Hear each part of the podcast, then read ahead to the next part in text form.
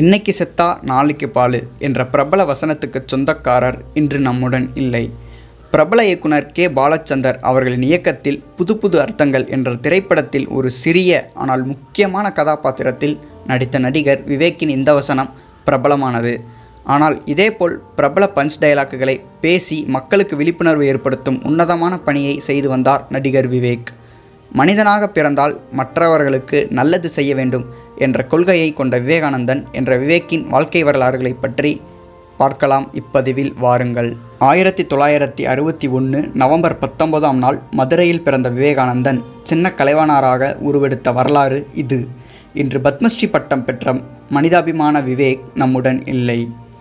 ஆசிரியரான தந்தைக்கு பிறந்த விவேக் தனது நகைச்சுவை மூலம் லஞ்சம், மக்கள் தொகை பெருக்கம், அரசியல் ஊழல்கள், மூட நம்பிக்கை போன்ற பல சமூக விஷயங்களில் விழிப்புணர்வு ஏற்படுத்தியவர். இப்படி நல்ல விஷயங்களை, நாட்டுக்கு அவசியமான விஷயங்களை எடுத்துரைத்த விவேக் 1990களின் தொடக்கத்தில் துணை நடிகராக தமிழ் திரையுலகில் நடிக்கத் தொடங்கினார். அதற்கு முன்னதாக கலைத்தாகம் கொண்ட விவேகானந்தன் படிப்பு முடித்த பிறகு சென்னையில் பணியாற்றும் போது ஓய்வு நேரத்தில் மெட்ராஸ் நகைச்சுவை கிளப்பில் பங்கேற்றார். அந்த அமைப்பை விரிவுபடுத்துவதிலும் விவேக்கின் பங்கு குறிப்பிடத்தக்கது.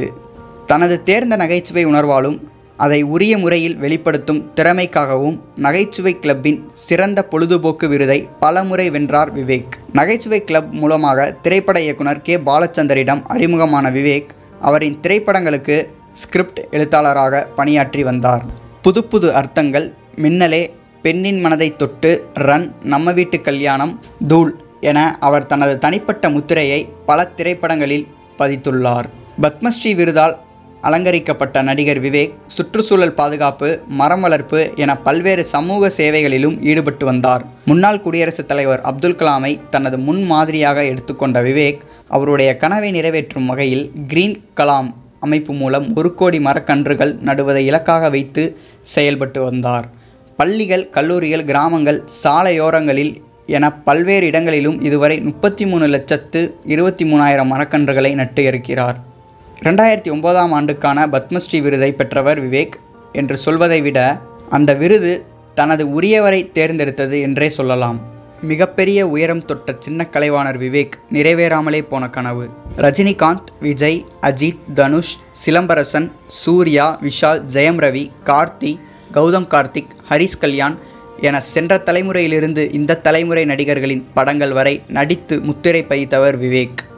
கடந்த வருடம் வெளியான தாராள பிரபு திரைப்படத்தில் நாயகனுக்கு அடுத்த பிரதானமான கதாபாத்திரத்தில் நடித்து பாராட்டை பெற்றிருந்தார் விவேக்.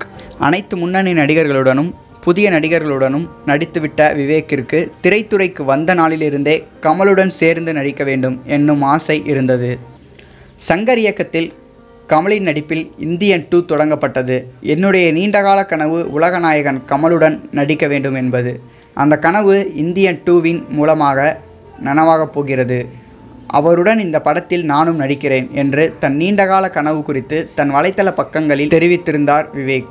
ஆனால் ஏப்ரல் 16 திடீர் உடல்நலக்குறைவு ஏற்பட்டு மருத்துவமனையில் சேர்க்கப்பட்ட விவேக் ஏப்ரல் 17 அதிகாலை காலமானார். கலாமின் கனவை நிறைவேற்றி கொண்டிருந்த கமலுடன் நடிக்க வேண்டும் என விவேக்கின் இந்த கனவு முழுமை அடையாத நிலையிலேயே பெற்றதுதான் பெரும் சோகம். இவர் உயிர் பிரிந்தாலும் இவருடைய நகைச்சுவை, இவருடைய நினைவு என்றும் மக்களுடனிருந்து பிரியாது. இப்பதிவை பதிவிடுவது RG ரஞ்சித். நன்றி, வணக்கம்.